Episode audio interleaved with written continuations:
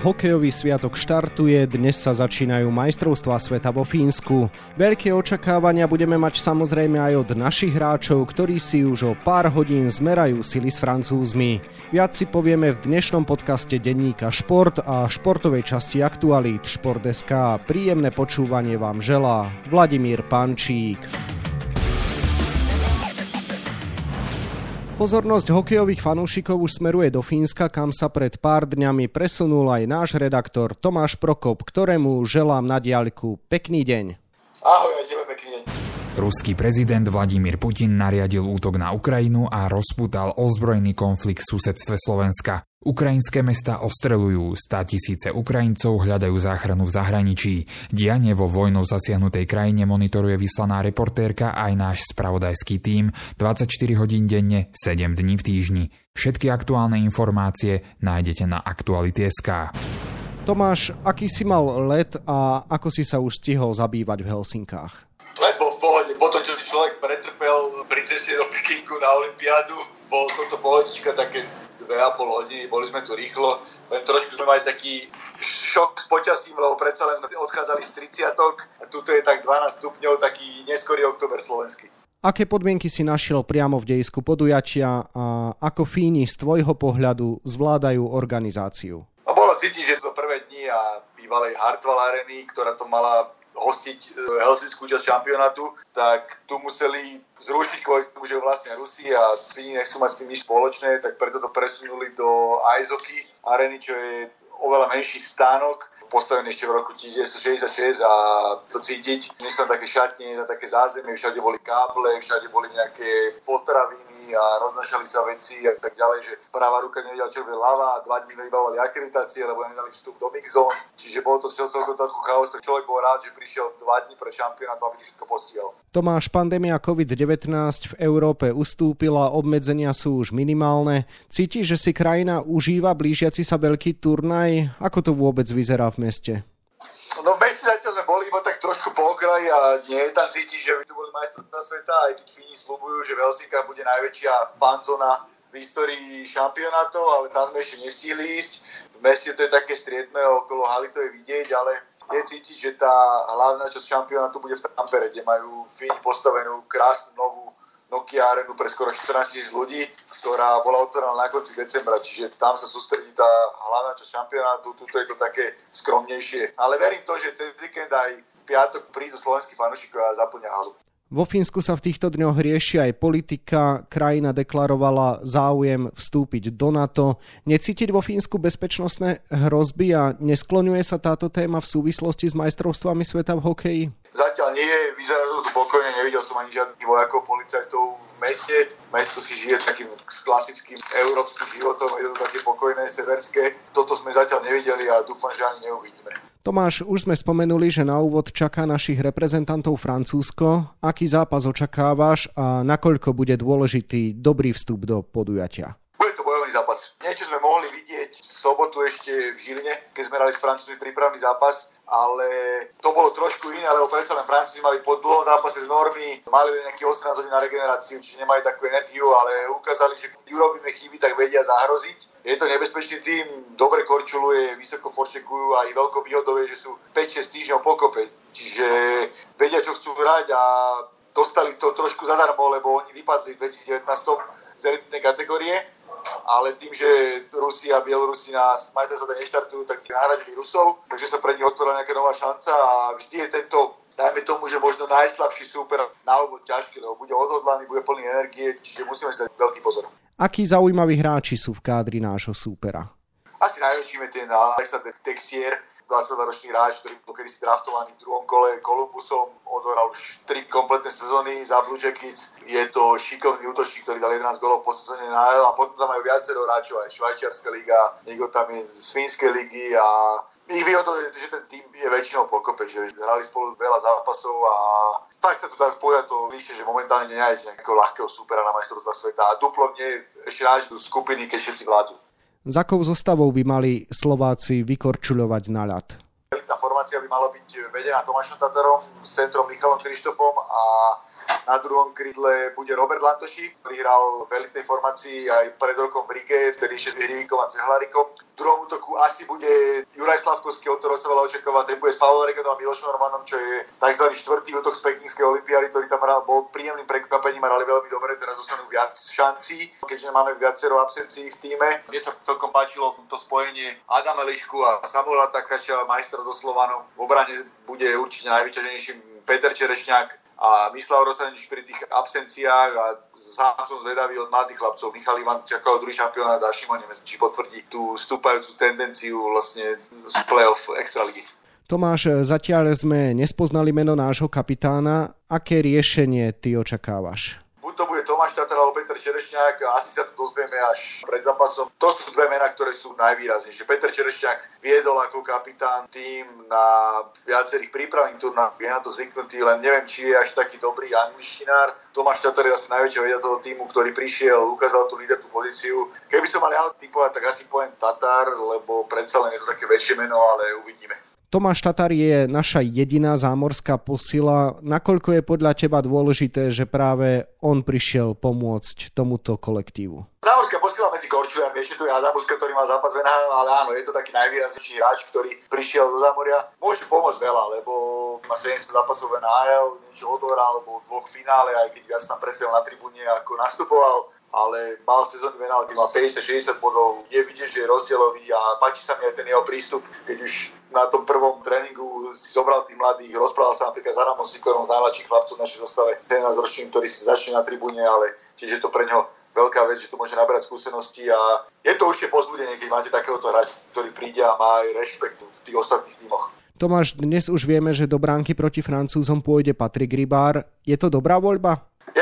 Voľba, ešte logická. Paťo mal trošku problém v príprave, lebo bojoval s novou výstrojou, ale našťastie to vyriešili, že cez veľvyslanectvo mu poslali z Minsku, kde pôsobil v KHL, výstroj do Rigi a kustodí cestou na šampionát ho zobrať dodávkou a na Paťovi to bolo aj po tréningu vidieť, že bol proste vysmiatý, mal takú dobrú náladu, že sa precíti, nič ho tam neškrie. Pre brankára je to dôležité po tej psychickej stránke. Je to najskúsenejší brankár a po tej fantastickej olimpiade by nebol ani fér, keby dostal možno niekto iný šancu. Čiže brankárska otázka je úplne jasná a uvidíme, ako to tréneri potom obtočia v ďalších zápasoch, lebo predsa nás čakajú 3 zápasy za 4 dní a nebolo by dobré, aby chceli jeden brankár. Veľa sa hovorí o tom, že sme do Helsing vycestovali s najmladším tímom v histórii, ktorého priemerný vek nie je ani 25 rokov. Nebudú nám podľa teba chýbať skúsenosti? Chýbať možno môžu, ale keď si to zoberiete, tak aj tí mladí hráči, ktorí sú tu, tak už niečo odhrali. Si zoberieme, že Slavkovský Nemec už na štvrtý veľký turnaj, Regenda bol na Olympiáde, Michal Ivan bol na majstrovstva sveta pred rokom, čiže aj tí mladí chlapci nie sú úplní nováčikovia a máme tam takéto zdravé jadro hráčov, ktorí už niečo odhrali. Napríklad Adam Janošik, ktorý pribudol ako posledný do zostavy na to Martina Gernata, ktorý sa ospravedlnil tesne pred šampionátom, tak je už na svojich piatých majstrovstvách sveta. Čiže to družstvo nie je úplne neskúsené. Akože je mladé, chýba tam viac skúseností ako možno iných tímov, ale nie je to, že úplne sme teraz zobrali 10 hráčov, ktorí nikdy neboli. Vzhľadom na spomenutý nízky vek týmu budú mať zrejme ešte dôležitejšiu rolu tínedžeri Juraj Slavkovský a Šimon Nemec. Zvládnu to podľa teba? Mali by to zvládnuť. Predsa len idú na čtvrtý veľký turnaj a na Jurovi je veľmi zaujímavé to, čo nám povedal ešte v rozhovore s nami český komentátor Robert Zaruba, že čím vyšší level ho čaká, tým rýchlejšie sa vie na to prispôsobiť. Čiže mohol by to zvládnuť, trošku mu treba nechať aj čas, že keď nebude dať toľko gólov ako na Olympiade, tak to neznamená, že bude raz zle.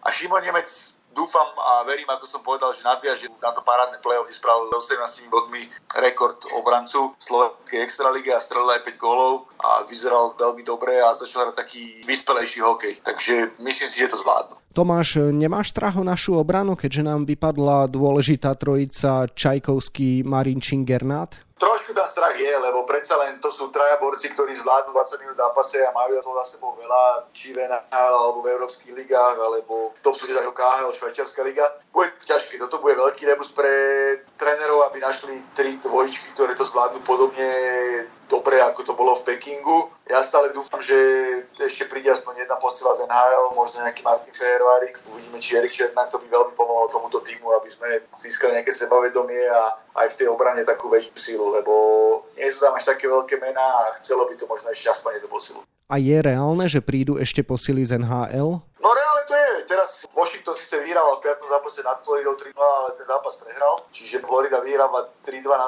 stretnutia a má matchball. Čiže reálne to môže byť. V čom by mohla tkvieť sila nášho kolektívu? V kolektíve, v týme, drávosti, energii, vysokom forcheckingu, aktívnom korčulovaní. Dobre to povedal ešte Martin Marnič, ktorý síce nie je, ale dobre to povedal na Olympiáde, že proti takémuto týmu, ktorý takto je, hrá otravný hokej a forčekuje a korčuluje a napadá vás, tak sa hrá veľmi ťažko a zle. Len zase je otázne, či to vždy dokážeme na tých 60 minút, lebo sa ukázalo, že keď polavíme na nejakých pár minút, tak vieme ten zápas aj stratiť. Čiže to bude ťažké a plus môžeme očakávať, že možno s výnimkou Švajčiarov a Kanady, tak všetci budú hrať asi proti nám ten trap, alebo v preklade to znamená, že budú čo nás čaká v strednom pásme a budú trestať chyby a hrať veľmi defenzívne, takže to je tiež otázne, ako sa s tým chlapci vysporiadajú.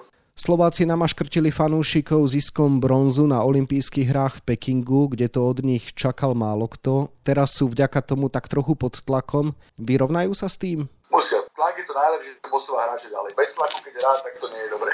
Lebo potom môže prísť taká tá povestná slovenská Laustajnosť a všelijaké také úniky a ulety, čiže tlak je len dobrý. Vráťme sa k nášmu prvému zápasu. Tomáš, ako to dnes podľa teba dopadne? Nie som dobrý typer a nerad typujem, ale ja si myslím, že naši začnú víťazne. Napriek tomu, že je to náročné, Francúzi budú oddychnutí, ale je to slabší super ako my a mali by sme ho predčiť. Čo najmä bude podľa teba mužstvu zdôrazňovať pred úvodným vystúpením tréner Craig Ramsey? Bude zdôrazňovať to, aby hrali 60 minút, aby nerobili chyby a nejaké naivné rozhodnutia, ako napríklad Juraj Slavkovský mal v tom druhej tretine proti Francúzom, keď tam dával backendové príhrávky v obranom pásme na slepo a Francúzi z mali jasné šance, ktoré vtedy vychytal Matej Tomek. To sú všetko veci, ktoré nemôžu polaviť, lebo Francúzi presne na to budú čakať. Čiže musia hrať bez výkyvov, agresívne a nehrať na krasu, ísť do brankára, využiť šance. Tomáš, už si to spomenul, vieme, že pre vojenskú agresiu na Ukrajine budú na majstrovstvách sveta chýbať Rusi a Bielorusi. Na záver sa ťa teda spýtam, že či po odpadnutí tejto konkurencie veríš, že by náš mladý tím mohol priniesť z Fínska druhú medailu v tomto roku? Nerad by som rozprával až takto, lebo je ten tým fakt mladý a neskúsený a treba by spravili finále. Potom sa akože uvidí to štvrťfinále už potom lotéria, lebo môže to vypaliť tak, ako to vypalilo na Olympiáde, kde sa tí chalani zomkli a cez nájazdy prečili tú Ameriku, alebo to môže dopadnúť ako pred rokom v Ríge, kde zase vybuchli a dostali výprasku od Američanov. Čiže to je ťažké odhadovať. Ja budem spokojný, keď uhrajú to štvrtfinále a tam sa potom môžeme pobaviť, že ako majú šancu proti konkrétnemu superovi, lebo zase uvedomme si aj to, že na druhej strane sú silnejšie týmy v podobe Fínska, Švedska, nabudeného Česka s fínskym trénerom alebo spomínanej Ameriky. Toľko kolega z denníka Šport a náš vyslaný redaktor v Helsinkách Tomáš Prokop, ktorému ďakujem za rozhovor a želám ešte pekný deň. Ďakujem za pozvanie aj vám domov všetkým pekný deň a sledujte majstra sveta. Hokejovým majstrovstvám sveta sa viac venujeme na webe Športdeska takisto v denníku Šport. V jeho dnešnom vydaní však nájdete aj tieto témy. Vo futbalovej lige sa roztočil trénerský kolotoč. Peter Struhár bude po medailovej sezóne pokračovať v Ružomberku. Norbert Hrnčár predlžil zmluvu s Michalovcami. No nováčika z Liptovského Mikuláša opúšťa po dosiahnutí záchrany úspešný kouč Marek Petruš. Dnes môžeme spoznať meno budúcosezónneho nováčika našej najvyššej futbalovej súťaže. Ak Podbrezová získa doma v dueli s Bardejovom aspoň bod, s predstihom ovládne druhú ligu a priamo postúpi medzi slovenskú futbalovú elitu. Veľký úspech dosiahol náš úradujúci najlepší futbalista, stoper Interu Miláno Milan Škriňar bol pritom, keď modročierni vo finále talianského pohára zdolali Juventus Turín 4-2 po predlžení. Slovenský obranca má už 3 trofeje Zapeninského polostrova. No a na 28 stranách je toho samozrejme oveľa viac. Scenár dnešného podcastu sme naplnili a zostáva nám sa už iba rozlúčiť. Ešte pekný deň vám od mikrofónu želá Vladimír Pančík.